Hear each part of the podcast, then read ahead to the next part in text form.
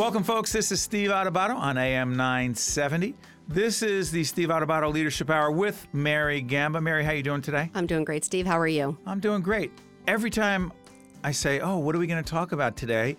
You realize that the subject, the topic of leadership, is complex, multifaceted, and you can talk about it forever. Forever and ever and always. It just keeps going, and the list keeps getting longer, but all great topics. Why don't we let people know how they can check us out and find out more? Definitely. Well, the first place is our website, stand deliver.com. What do they find there? And on there, we have lots of great resources. We have articles that you've written on the topic of communication, leadership, mentoring, leading great meetings, everything having to do with communication How and about leadership. if they want to find, watch this self promotion? What about if they would like to purchase one of my five amazing books? Oh, they are all amazing, and information is on there as well. And they can also follow you on Facebook if they don't want to wait to get a book. It's just instant communication Sure. from Steve Adubato, and that is Steve Adubato, PhD, and that's spelled A D U B A T O. And they can follow you on Twitter as well at Steve Adubato. And also, we have some new and exciting things to share. We have a podcast that is available. It's on Apple iTunes as well as on Google Play. Wow. Enough of self promotion for uh, right It's now. It's never enough self promotion. I would agree with that because being a self promoter in a strategic way is part of being a leader. And as people know who uh, check out the Leadership Hour every Sunday on AM 970, we always have a fascinating, compelling uh, leader that we learn from, that we listen to, that we engage in conversation. And today is no different. Uh, for the first time, we are welcomed by Mr. Ray Butkus, who is the founding director for the Center for Leadership Studies at St. Peter's University, also executive lecturer at the School of Business at St. Peter's University. Ray, how you doing, my friend? Good afternoon, Steve. I'm doing very well. Thank you. Great to have you. By the way, Ray, uh, set us up. Tell us what the Center for Leadership Studies at St. Peter's University is. Absolutely. The Center for Leadership Studies is a new organization that we founded at St. Peter's that focuses on two dimensions. First is the development of student leaders, and we do that both through academic pursuits as well as experiential learning pursuits. The second aspect of it focuses on thought leadership, faculty scholarship, faculty teaching excellence, both oriented towards the field of leadership study. So I'm curious about something. Do you believe, Ray, from your experience, that you can quote unquote teach leadership or the age old adage that some believe, come on, we know that great leaders are born, you say? Well, this is a question that I think thinkers of leadership have debated probably since the time of Aristotle. Simply put, are leaders born or are leaders made? And the debate rages uh, still. I come down on the side, uh, and I hope it doesn't sound overly diplomatic or wishy washy, but they are both born and made. Mostly, mostly, they are made. In other words, people can learn how to be good leaders. Now, will they have, will everyone have that essence, that secret sauce of leadership that would motivate every subordinate to follow him or her? Well, perhaps not. But there are some general rules, there are some general principles that can be learned by everyone. It takes hard work, it takes study, it takes practice.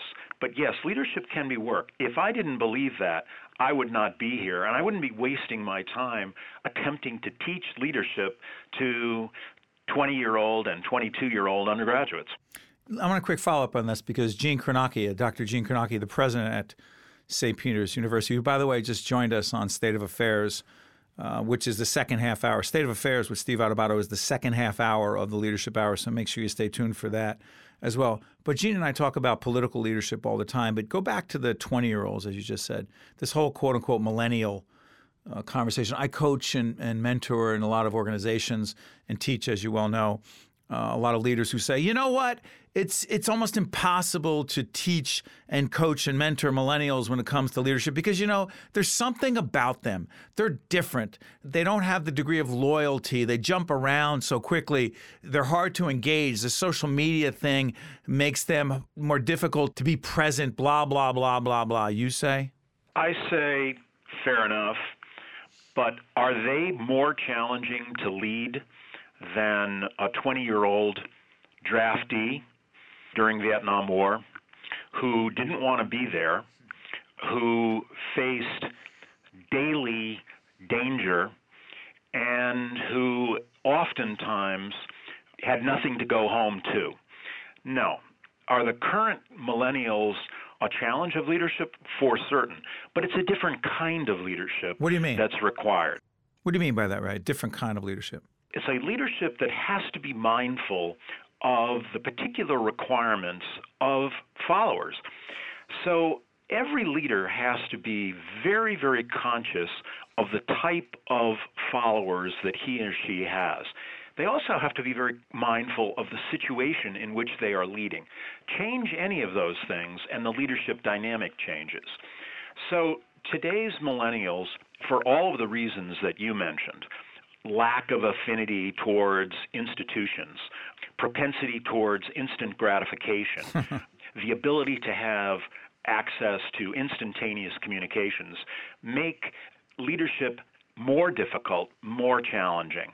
But it doesn't relieve the leader from the obligation of finding new ways, finding new techniques to motivate those followers. We're listening to uh, Ray Butkus, who is not just an executive lecturer at the School of Business at a terrific university, St. Peter's University. He's also the founding director for the Center for Leadership Studies at St. Peter's. Steve Adubato here with Mary Gamba. Brian Brodeur is uh, in the studio as well.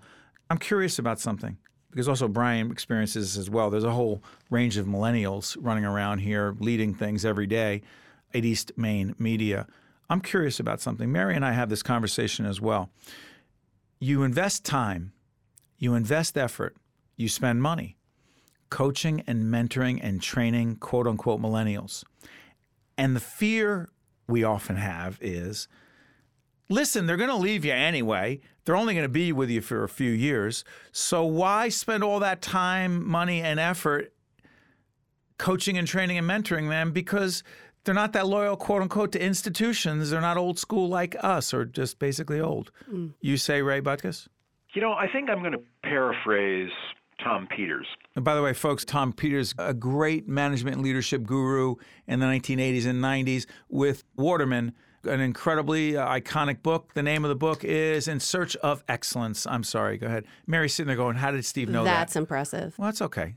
That's what I do. Perhaps one of the best business books I've Oh, ever read. Absolutely. In fact, I have the opportunity to speak to undergraduates every professional day of my life. And I said, if you're going to only read two things, read the paper, a good, high quality newspaper every day, and read In Search of Excellence. What a book. So, Tom Peters said that very good leaders produce excellent results and excellent subordinates, but excellent leaders produce excellent results and other excellent leaders. So, it's a long answer to your question, Steve, but the reason to develop those is for them, for the period of time that they may be with you, to get to be better leaders in their next pursuit. So, leadership is about not simply finishing a task or accomplishing a task of your own that has to be done within your own organization, but it's preparing the next generation of leaders. Now, if that next generation of leaders executes their mission in a different organization, a different company, so be it. But you know, people have the way of crossing paths again and again, and I've had, and I'm sure you've had in your career, opportunities and circumstances where a subordinate may have left. That's right. And then years later, five years, ten years, you cross paths again, and they mention, hey, by the way, you know, I picked up so and so from you. So I think that's the reason that you would do it. Well, stay on this. This is fascinating because Mary and I often talk about different people who have crossed our paths over the years. And there was a young woman, I don't know how, Mary, how many years ago, maybe seven or eight years ago. Remember Whitney? Mm-hmm. Yeah, a- a I knew that's woman- where you were going. Yeah. yeah, a young woman by the name of Whitney who was just an absolute superstar. And we knew early on that she was a superstar. Mm-hmm. And she had it. She had everything that you were looking for. And we did everything we could to keep her. And I remember when she left us, I was like, mm-hmm. oh God, like, what are you going to do? And I remember about two or three years later, I was doing a, a guest shot on the Today Show, and Whitney was the coordinating producer of the segment, and I had no idea. And I walked into the studio to do the taping, and it was Whitney mm-hmm. at the NBC studio at 30 Rock. And I became very emotional, and I, so did she, and we hugged each other. And she actually said, and I'm not saying this for self promotion, she said, I can't tell you how much I learned when I worked with you guys. And I thought to myself, but you left us. Yeah.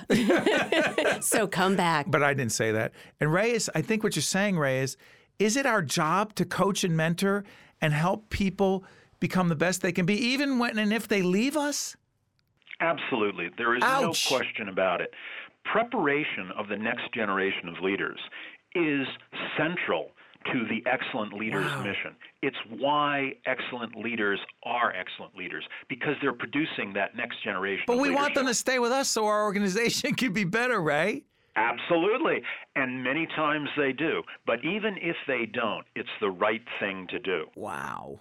Yeah, I tell you what, the Jesuit training going on at St. Peter's University, that's part of it, I've got to believe, which is there is a greater good. There is a greater responsibility that we have than just, hey, this is good for us. Am I making too much of that, Mr. Butkus? You are not making. Ignatius Loyola himself, a 16th century Spanish nobleman, understood that if this Society of Jesus was going to grow and prosper, that he needed to produce excellent leaders who could operate independently. And we attempt to infuse much of our learning here at St. Peter's with the kinds of principles that he articulated 450 years ago. It's so interesting as we uh, finish up.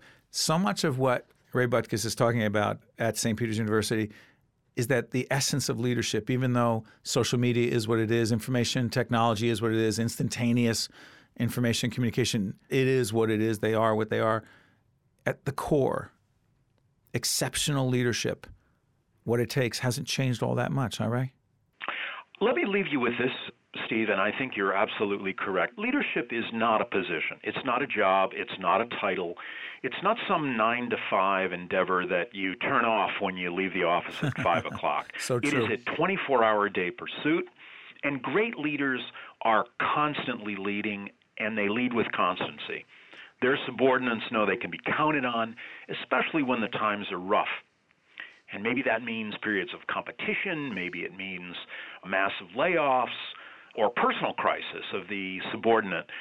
But the leader demonstrates, the excellent leader demonstrates in ways great and small, that he or she is worthy of their subordinates' trust.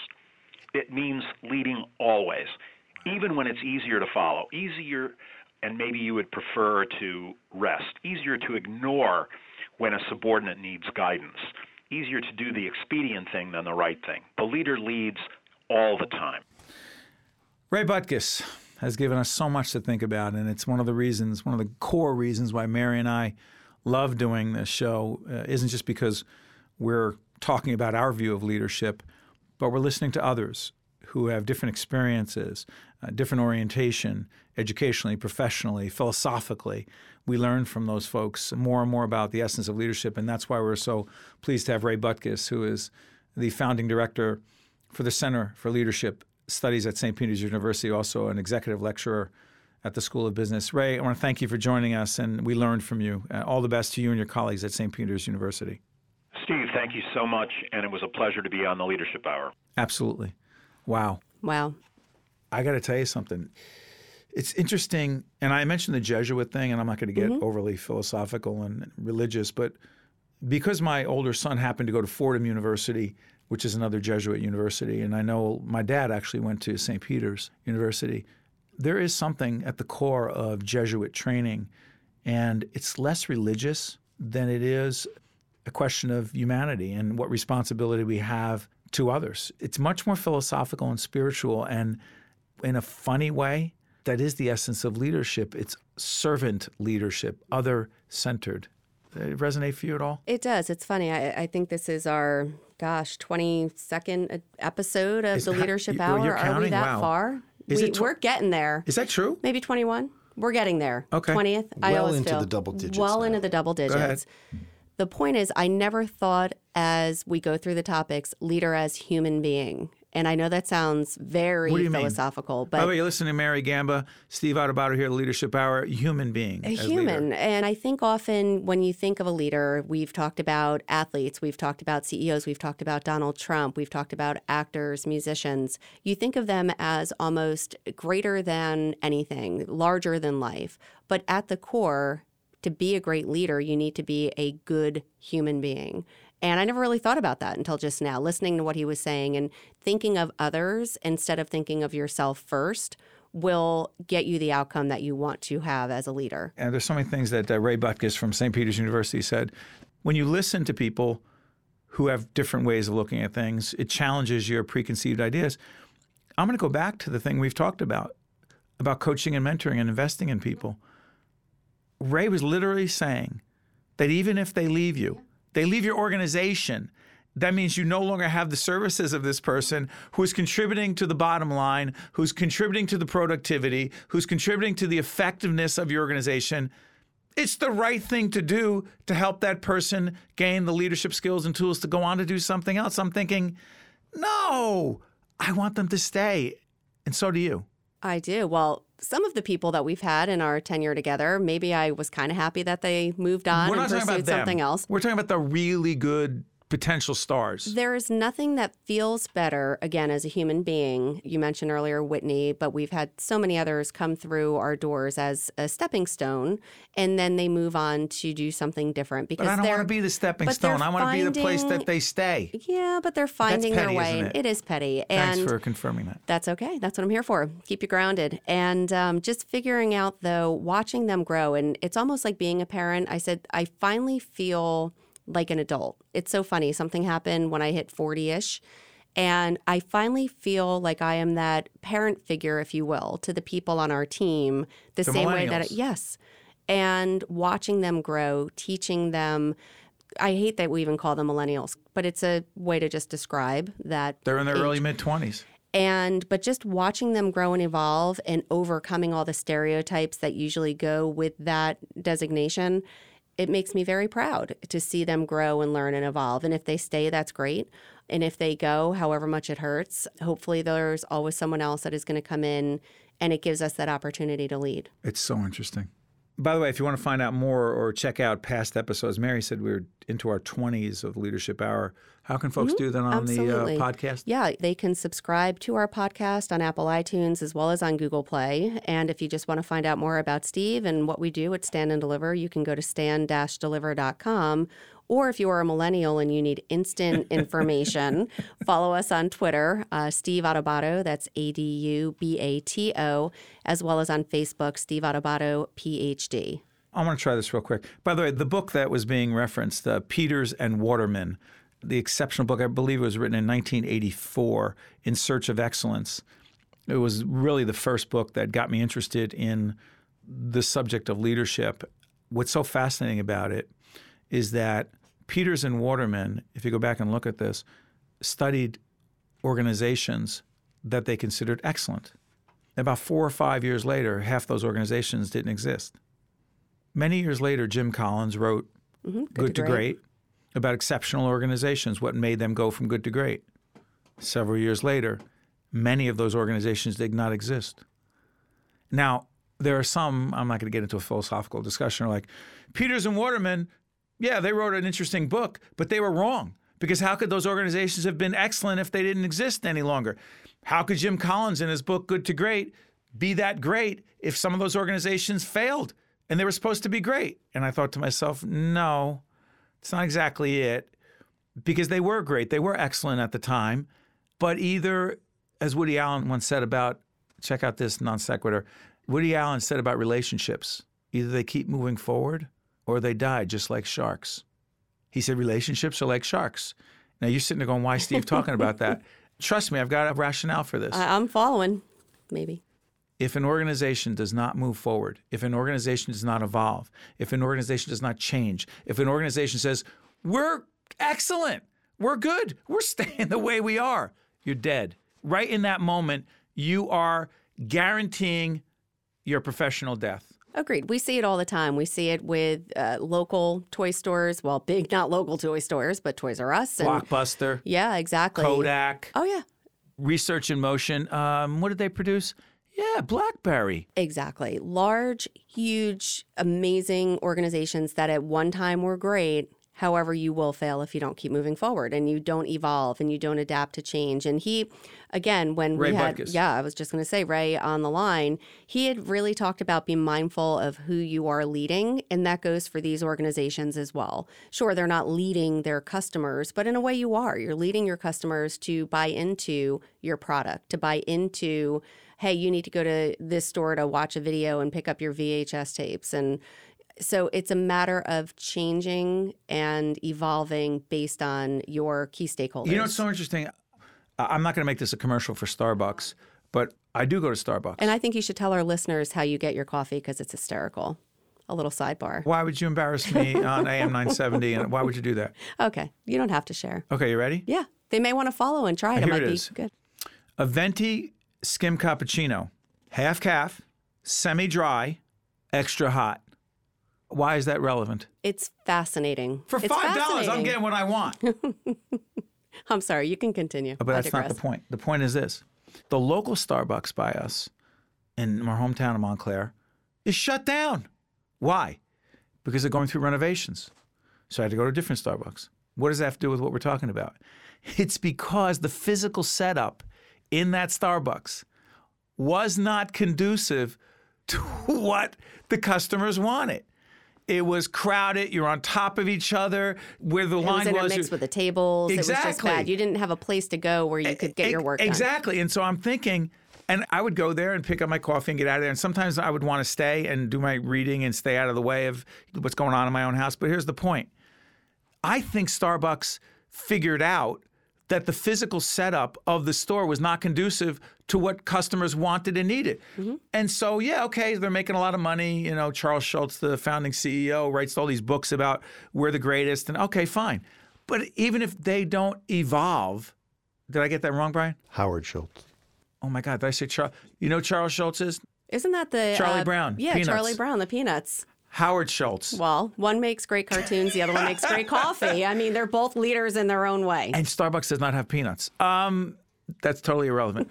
but what I'm trying to say in this long-winded explanation is that if you just say we're going to stay the way we are Mm-hmm. because we're number one in the market, and you're a fan of the other place, uh, Dunkin' Donuts. Oh, Donuts. Dunkin' Donuts, all Are the they, way. Are they? Someone But says, again, just stay with what you have. McDonald's, stay with what you have. Mm-hmm. I think you can stay with some things, but great leaders are constantly, constantly asking themselves and their team members, what do we need to do Mm-hmm. to be more relevant and accommodating to our audience? Exactly. But at the core, you do need to stay true to who you are. So that's the challenge. What, what does that mean? True to this, uh, Dunkin' true to who you are. if all of a sudden it's a donut Dunkin'- and coffee. Yeah, but if they all of a sudden changed their formula because they thought Starbucks was doing better and they wanted to uh, compete with Starbucks, I would be very disappointed because it's two totally different types of coffee. Hold on. So you want consistency? I want consistency, but I do like change to a degree to remain relevant. Stay here.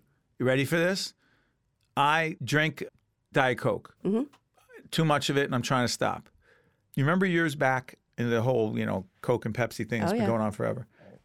Coca Cola decided that they were going to, quote, change, The right? new Coke. Right? You ready? We've got leaders at this not so small company with a research team, with a marketing team, with focus groups, and they go, yeah, we've got a new Coke. What's it called? Was it called New Coke? I think it was called New Coke. I Can we think check that's, this out, team? Yeah. I don't know if it was called New Coke I or think it whatever. was, yeah, I think that, but I could be wrong. I don't drink that. But I do think Nobody it's, wanted it. nobody wanted it because That there was is change, though, also, Mary. there's change for the sake of change, but then there is change to remain relevant. If all of a sudden Coke wasn't flying off the shelves anymore, which I'm sure that wasn't the case, That wasn't the case. they just wanted to do something different. yes. Is that not strategic leadership? It confuses your customers, though. If you do that, hey, I liked it the way it was. Why are you tweaking it? I never said I didn't like it. Well, we thought you'd want something new. Maybe I didn't want anything new. I like Coke the way that it is. And what they have to do, they had to go back. Brian, what do you got?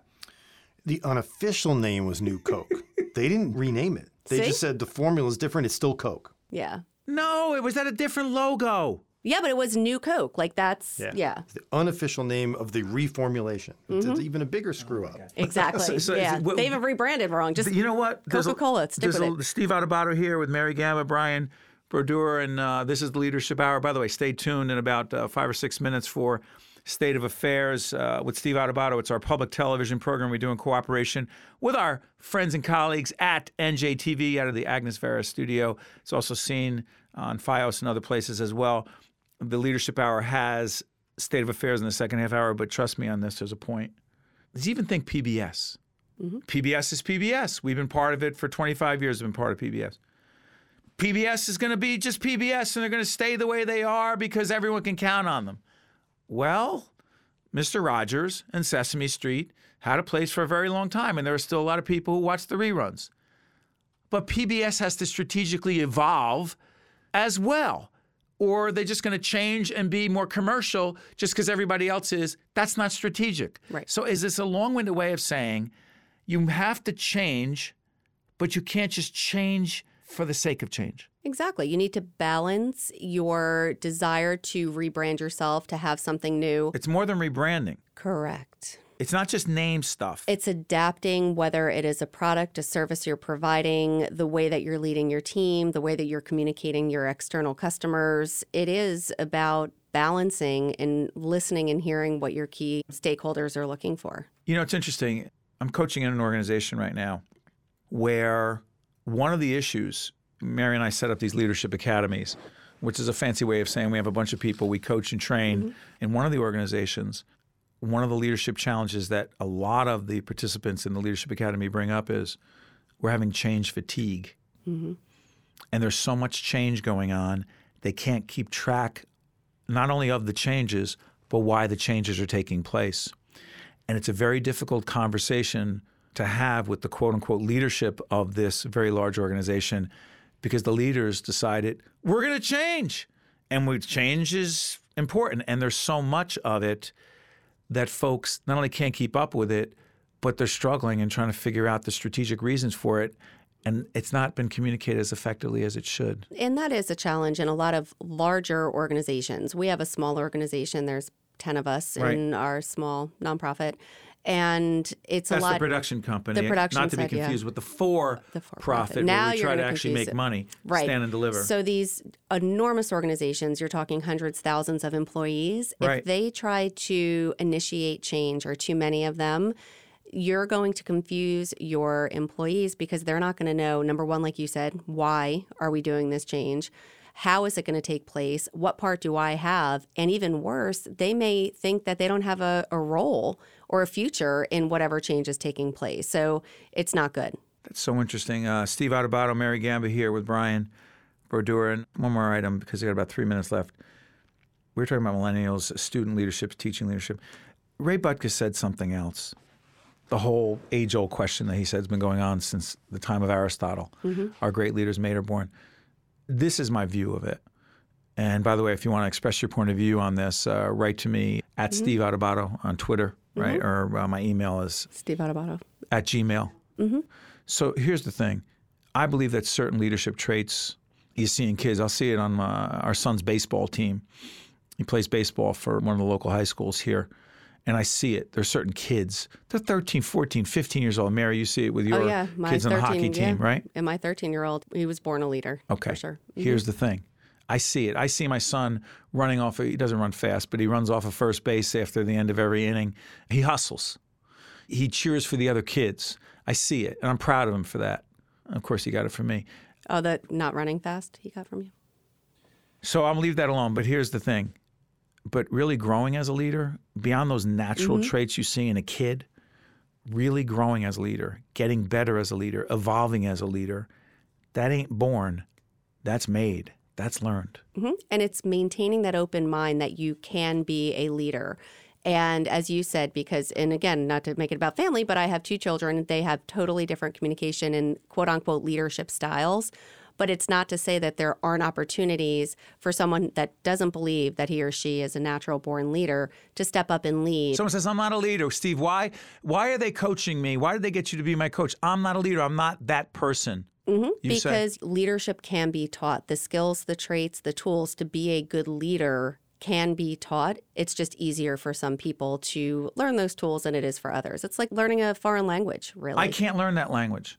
But you can. I am uh, 100% convinced that you can teach someone if they're open minded. You were not a great public speaker, nor did you want to do it, and you said it's not me. 18 years later, I know. Here I am, and I love doing what I do. This is fun. how'd that happen? because you gain little tools along the way or big tools along the way that then you put into your mind and it just helps you to become a great leader and a great communicator if you believe that you can do it And also, Mary was forced to be in positions where she spoke in public and got uncomfortable. And as I've said a million times, great leaders get comfortable with being uncomfortable. exactly But we're so comfortable together here. Another great leadership hour here on AM 970 and also our podcast. Check it out. This is Steve Adubato. That is Mary Gamba. And stay tuned for State of Affairs with Steve Adubato. And uh, I'm sure we're going to have some compelling public leader talking about some important topic. And once again, I've learned a lot. It was great. And also thanks to the folks at St. Peter's University and Ray Butkus for joining us. Check us out next week. Thanks, folks. this is mary gamba stay tuned we'll be right back with state of affairs with steve Adubato, where we look at the most pressing issues facing the state of new jersey This edition of the Steve Adubato Leadership Hour has been made possible by New Jersey Resources. Hi, I'm Barry Ostrowsky. At RWJ Barnabas Health, we believe that everyone needs to be informed about the important healthcare issues affecting their lives. That's why we're proud to support the important educational programming produced by the Caucus Educational Corporation. State of Affairs with Steve Adubato is brought to you from the Agnes Varis NJTV studio at 2 Gateway. Funding has been provided by RWJ Barnabas Health, the law firm of Gibbons PC, New Jersey Resources, Summit Medical Group, a physician owned multi specialty medical practice serving northern and central New Jersey in 70 locations. Verizon, Delta Dental of New Jersey. Everyone deserves a healthy smile. And by International Union of Operating Engineers, Local 825. Promotional support provided by ROINJ, informing and connecting businesses in New Jersey. And by Insider NJ.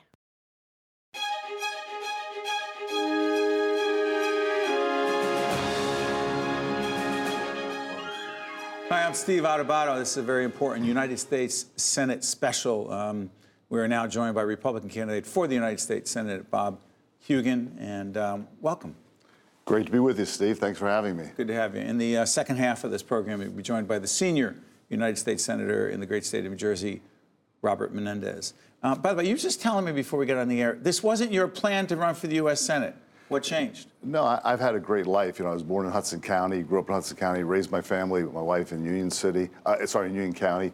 But we, frankly, we were just morally offended that he was going to be reelected virtually unopposed. Senator Menendez. Senator Menendez, virtually unopposed, after all the things he's done, violating federal law, abusing the power of his office, and frankly, failing the people of New Jersey. Ineffective. 25 years in Washington, 16 years with a Democratic president, and New Jersey's dead last.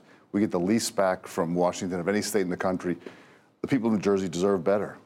So it's interesting. Uh, by the way, Senator Menendez will be here to uh, respond. He will not see this interview, but the fact is, there was a um,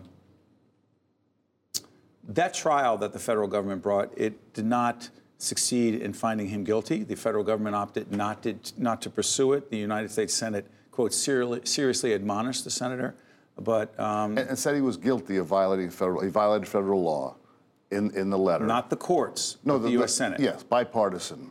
Okay. Let me ask you this. Since you mentioned uh, character in office, characters in office, Donald Trump, Yeah.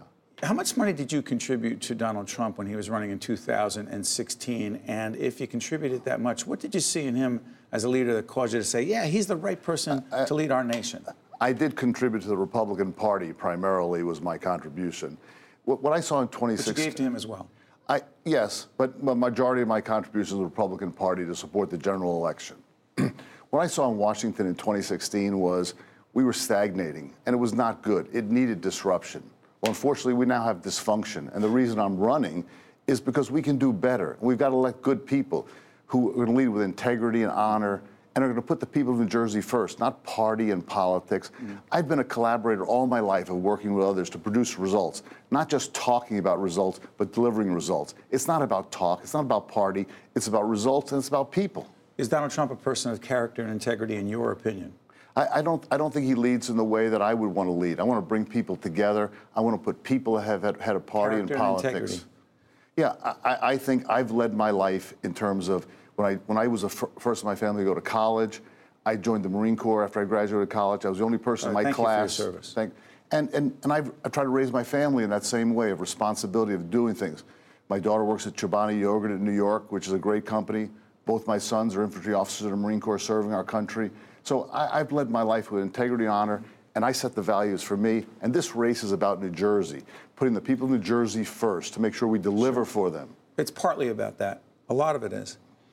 It's also about who will stand up to President Trump for those who have serious problems. Forget about policy for a second. Right. I'll get off the Trump thing in a second. His demeanor, his leadership style, his tweeting and spending time saying that uh, 3,000 people did not die in Puerto Rico and it was a Democratic hoax. When you see that and you realize that you contributed to the Republican Party who contributed to him becoming president, not to mention what he said about Senator McCain not being a war hero and you giving your service to this nation. I'll get off after this. How much of that bothers you? It bothers me a lot, Steve. We need leaders who are going to stand up and do the right thing to bring people together. We've been too long, too partisan in this country, whether it's Senator Menendez, President Trump. We need to stop fighting each other and working together for solutions and lead with honor and dignity. That's why I've led my whole life. I've been independent my whole life. As I told you, I was the only person in my class to go in the Marine Corps. I went to a company almost 20 years ago with six weeks of cash where everybody said, don't do that, Bob. Celgene? Yeah, when I went to Celgene, six weeks of cash the company had. Everybody said, don't go there. I've been independent in my life all the way. I'm going to stand up against anybody that do- does anything that's not good for the people of New Jersey. I'm not beholden to any Including the political.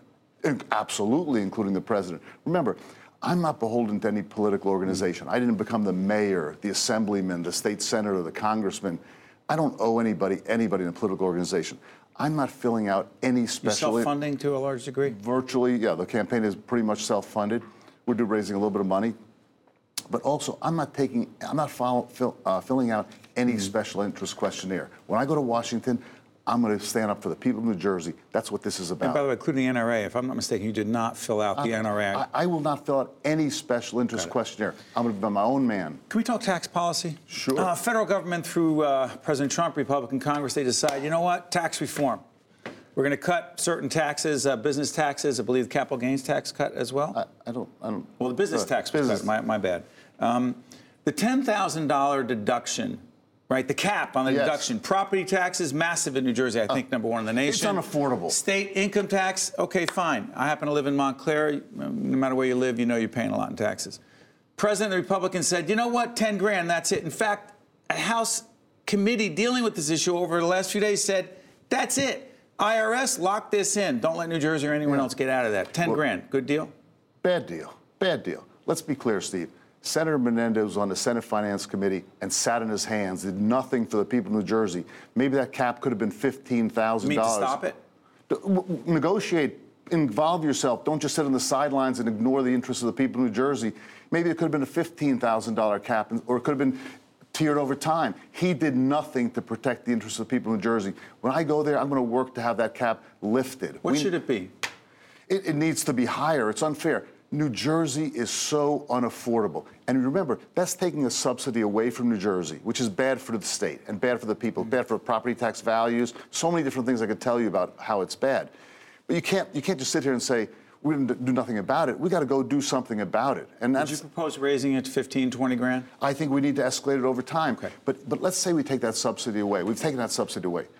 We're 50 out of 50. We get the lease back from Washington. Where are people to say, give us something else in exchange then? I was at Fort Monmouth last week.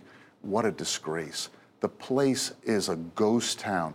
We lost $3 billion of economic activity a year while people in Washington sat on their hands, including Senator Menendez. Federal dollars to Fort Monmouth. Well, no, not, well, we lost 5,500 jobs, 10,000 contractors, but the economic value to the state was $3 billion. And, and you know what? The national taxpayer, as taxpayers, federal taxpayers, we didn't get a benefit from it either because the savings didn't materialize. Let's do this healthcare real quick. Um, you are, are you concerned about the efforts to roll back, cut back the Affordable Care Act as originally constituted? Listen, the Affordable Care Act was a small step in the right direction in many ways, but also a bad step in some other directions.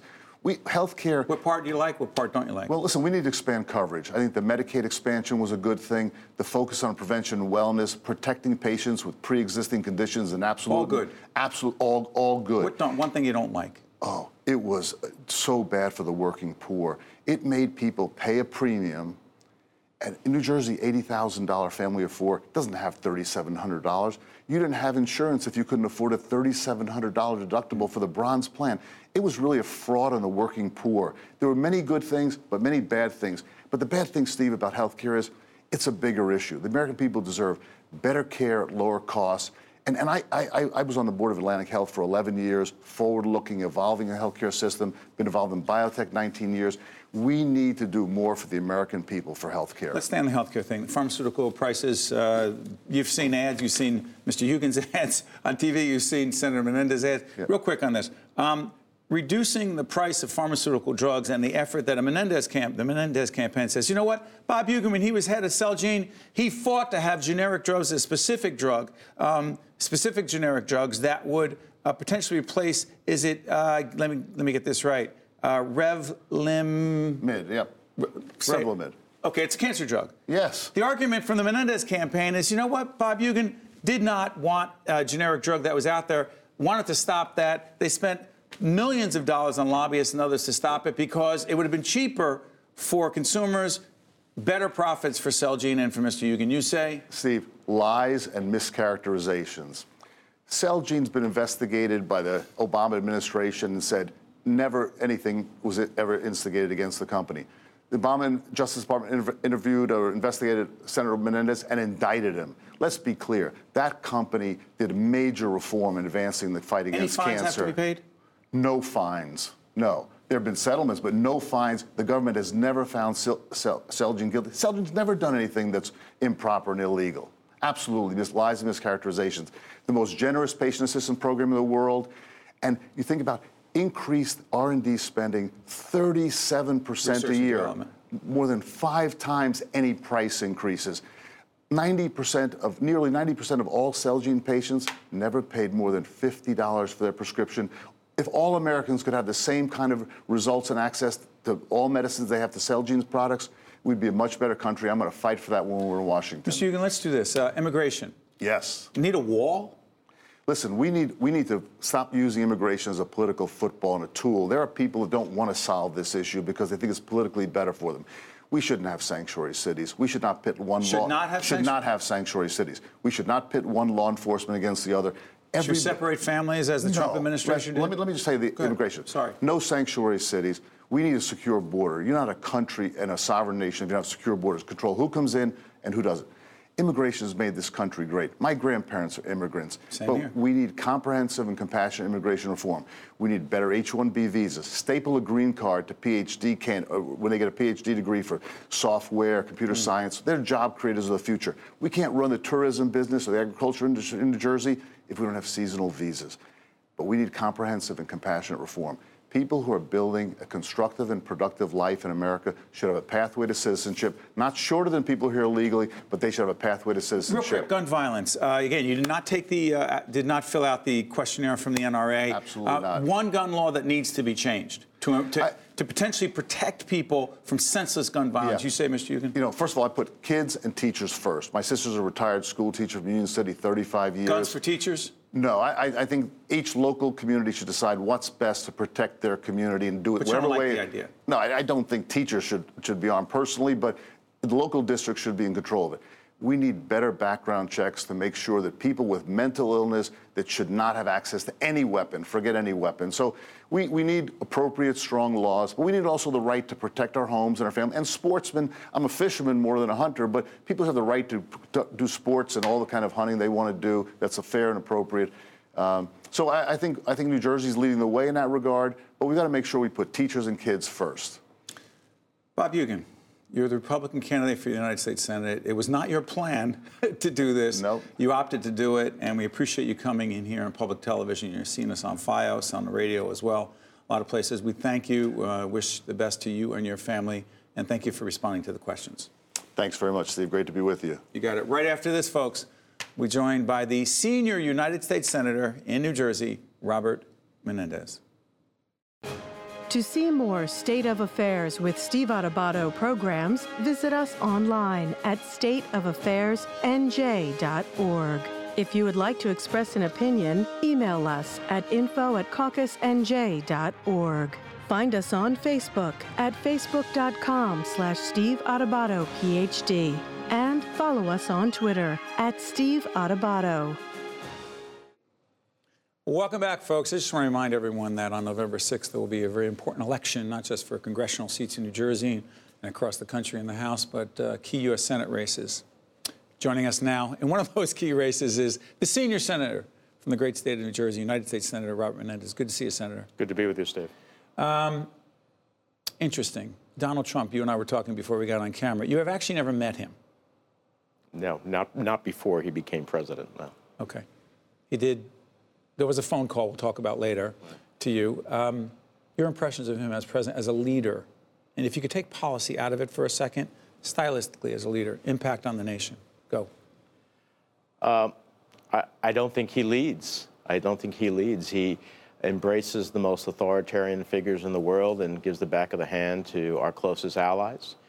He doesn't bring people together as we expect of the president in common cause. He divides us by who we are, what we look like, where we came from, and who we love. Uh, I expect a president who tries to bring the American people together.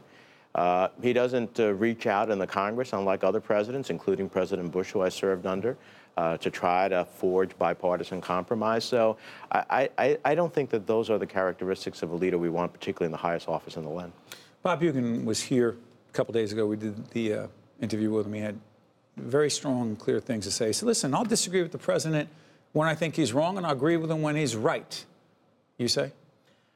I say uh, baloney. Uh, the reality is, is that he was Trump's finance chair in New Jersey, a delegate for Trump at the Republican Excuse me convention. For Senator, he said when I asked him that question, he said he gave the money to the Republican National Committee. No, he, he gave some to Trump before he gave it to before he gave it to Chris Christie uh, when he was in the race. Then he gave it to Trump. Uh, then he also gave it to the Republican National Committee. He was a delegate for Trump at the convention. He was his finance chair in the state.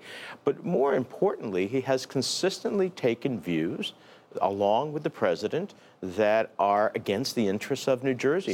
And he gives large, large amounts of money to the entities that support the president, like the Heritage Foundation. He gave them a half a million dollars. And that institution is opposed to everything he now says that he is a part of in New Jersey a woman's right to choose, reasonable gun safety measures, the Affordable Care Act. All of a sudden, I don't give a half a million dollars. I don't have a half a million dollars, but I don't give a half a million dollars to an entity that ultimately doesn't agree with all my core principles. That's who he is. He's another vote for President Trump. Now, you've been very critical of uh, Bob Hugin on the pharmaceutical side. Said as the CEO of Celgene, you accused him uh, in your ads. I mean, you, you cannot miss these spots right up until the election on both sides. You said, you know what, as CEO, he really worked hard to keep generic drugs to people who were dealing with cancer because Celgene had a cancer drug that was more expensive. Do you really believe that? No question about it. Why would he do that? You know who says that? The, President Trump's FDA commissioner called out Celgene as the worst company in the nation to stop generic drugs, cheaper drugs, from going to the marketplace. Signal them out.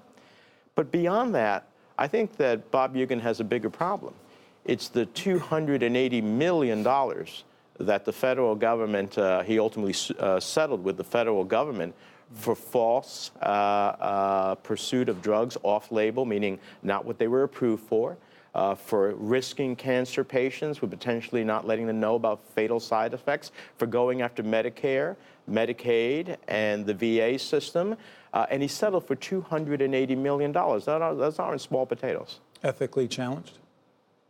Well, look, I, I, you know, there, are many, there are many ways to think about ethics, right? The one thing I'll say is if you preyed upon those most vulnerable, which is what Bob Hugin and his company did, cancer uh, patients who needed that specific drug that he raised by over 200% while he was lowering it in Russia by 50%, that he was stopping generics from going to the marketplace mm-hmm. here when he made a deal with a Russian company to do exactly that, have a generic version.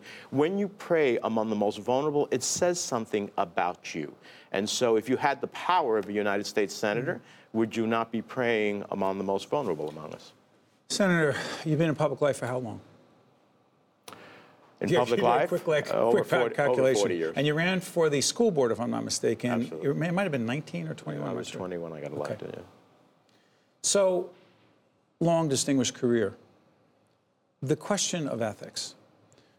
The federal jury deadlocked in your case. The U.S. Justice uh, Department of Justice opts not to bring a follow-up case. The United States Senate, the Ethics Committee, quote, severely admonishes you for, quote, accepting gifts from Dr. Solomon Melgen.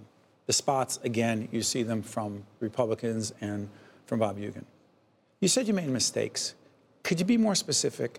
What mistakes do you actually feel you made, A? And B, um, could you understand a significant number in New Jersey and saying, I don't know if I trust Bob Menendez? Well, Steve, look, a couple things. First of all, as you noted, a federal judge exonerated us of the most significant charges. Uh, 11 out of 13 jurors of average New Jerseyans said we don't believe in the government's case, and several of them severely criticized the government for even bringing the case. And then a Republican Department of Justice uh, ultimately dropped everything. So uh, at the end of the day, I, I regret that my understanding of the disclosure rules uh, were different uh, based upon what I saw other members actually disclose, not disclose, and based upon my own understanding of the rules. Uh, so I regret that. And before the ethics committee decided, before the government was involved, I amended and took care of virtually all of it. Uh, but what I have never made a mistake about is where I came from, who I'm fighting for in this state. I'm fighting for everyday working families. I live that life. Bob Hugin is a multimillionaire. He doesn't live that life. Uh, I've lived a life, I'll, I have people judge my judgment uh, by when I, you know, bought a million people health care in New Jersey under the Affordable Care Act mm-hmm. and eliminated pre-existing condition discrimination for 3.8 million New Jerseyans. I have New Jerseyans wonder whether my judgment is right when I passed into law the major legislation uh, on uh, autism for the state that has the highest rate of autism. I'll let them judge how I went to fight for them after Sandy and brought $60 billion to the region. And when the government turned its back on Sandy victims, I reopened those cases and got $300 million for average New Jerseyans who were denied by their government. So I'll let them judge the totality of my work and my history. Senator, let's shift gears. Um, the ACA, the Affordable Care Act, Obamacare, if you will. Mm-hmm. What's your greatest concern about the potential of the federal government through the Trump administration changing, dismantling, doing whatever to the Affordable Care Act, which many argue, you included, is far from perfect. Oh, absolutely. Not a perfect law. We had dramatic change in healthcare in the country. But what did it do, Steve? And this is what I'm afraid that the Trump administration has systematically gone about trying to kill the Affordable Care Act, which means for a million New Jerseyans losing their health insurance which means for the 3.8 million New Jerseyans who have a pre-existing condition, the ability to be discriminated against as well. Uh, the, the lifetime caps that we eliminated under the law so that if you had a serious illness, my, the Alzheimer that took my mother's life, uh, the costs that were involved. If she hadn't, if she had lifetime caps, she'd be one illness away from losing everything mm. she ever had in life. So all of those uh, protections that were created under the Affordable Care Act, the expansion of health care, and attempts to cost control are in the midst of being undermined by the Trump administration as it stands in federal court saying that the law is unconstitutional. Bob, respectfully, Senator Bob Hugin says that he supports many aspects of the Affordable Care Act, but the ones that are onerous on individuals in terms of what they'd have to pay for their coverage, he's against. You, you, Bob, isn't Bob- your position Bob- similar to that? Bob Hugin wants to have it every which way. Uh, and I guess when you have no record other than having gouged cancer patients and made a killing off of them, uh, when you pay two hundred and Is that the totality dollars. of his record as the CEO of Celgene? Yeah, absolutely. Look, you know, he's on a, in that suit of the federal government. He's there bragging about how these two drugs were the drivers of Celgene's profit. But these are the two drugs that they were promoting for purposes not approved by the Food and Drug Administration. Two drugs that had fatal, potentially fatal side effects that they never let doctors and patients know about. Two drugs that they ultimately raised the prices of dramatically. So at the, the, end FDA of the day, approve. at- hold on, the FDA did not stop those drugs. uh, oh no, on the contrary, the FDA gave them a limited Yes. approval. They went far beyond what they were approved for. And the FDA gave them warning after warning to stop what they were doing. My point is, you can't say, I like some of the Affordable Care Act, but I don't like all of it. You can't say that I'm for a woman's right to choose and to give a half a million dollars to the Heritage Foundation that opposes a woman's right to choose. You can't say I'm for Judge Kavanaugh, who consistently has undermined in his decisions civil rights and I believe women's reproductive By the way, rights. as we do this program, that is in question, the, the Kavanaugh nomination. Real quick, if I can do this, got about two and a half minutes, Senator. The role of the Department of Justice in terms of pursuing justice in criminal cases vis-a-vis the role of the Trump administration in getting involved there, you say? Well, I say that first of all, they, they, they should be going after the, the, the lady, you know, the information that Dr. Not Ford. just that, I didn't mean just that case, but uh, Oh, the president general. said, hey, listen, there are two Republican congressmen Oh, yeah, who are this- being indicted by No. the uh, Department of Justice. What are you doing doing is- that? Telling a- Jeff, Jeff Sessions, as the Attorney General, what are you doing doing that? Is that appropriate this for a United this States is a- president? th- th- we expect that of dictators and tyrants in the world to use uh, law enforcement against individuals because of their politics or for them because of their politics. Uh, not in the United States of America. It's a perversion of our system of justice. Can you do immigration real quick? Uh, you, you're for strong borders. You for the wall? no. Real quick, where do we need to go? Because where we are is not where most Americans want to be, Senator. Sure. Well, uh, I want to be back where uh, what I did with John McCain when he was alive in the Gang of Eight, passed in the Senate comprehensive reform, strong border protection, a pathway to legalization for the undocumented, a hard one, but a just one, the opportunity to think about future flows in immigration. What do we need in our workforce that we can't domestically achieve? Uh, think about family reunification as continuing core value, which, by the way, Donald Trump is in the United States because his grandfather ultimately was brought in by a sister who claimed him under our family reunification. That ultimately led to him being born in the United States and ultimately led to him being president. It's pretty ironic. So we can do much better. That never passed the House of Representatives. I want to return to that bipartisan agreement and give dreamers an opportunity to dream. I'm proud that I got President Obama to pass DACA, and now this president has undermined it.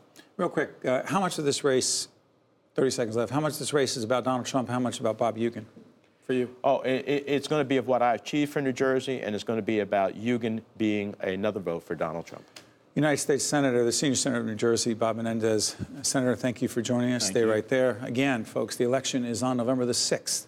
Um, this program, other great programs, particularly on public broadcasting, you'll find meaningful conversation about the issues that matter to you most. But democracy is not a spectator sport. So make sure you get out there and vote on the 6th of November. I'm Steve Adubato.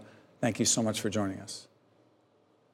State of Affairs with Steve Adubato is a production of the Caucus Educational Corporation, celebrating over 25 years of broadcast excellence. State of Affairs with Steve Adubato is brought to you from the Agnes Varis NJTV studio at 2 Gateway. Funding has been provided by RWJ Barnabas Health, the law firm of Gibbons PC, New Jersey Resources, Summit Medical Group, Verizon, Delta Dental of New Jersey, International Union of Operating Engineers, Local 825, and by these public spirited organizations, individuals, and associations committed to informing New Jersey citizens about the important issues facing the Garden State. You may not have heard of TAVR. Raj and Sandhya have. It's the minimally invasive alternative to open heart valve replacement. RWJ Barnabas Health is New Jersey's leading TAVR provider, and we continue to perfect it. Patients are often back to their lives in just a few days. Innovative valve replacement surgery. Because you can't be replaced. RWJ Barnabas Health. Let's be healthy together. This is Mary Gamba. If you want more leadership tips and tools, log on to stand-deliver.com. That's stand-deliver.com. This edition of the Steve Adubato Leadership Hour has been made possible by New Jersey Resources.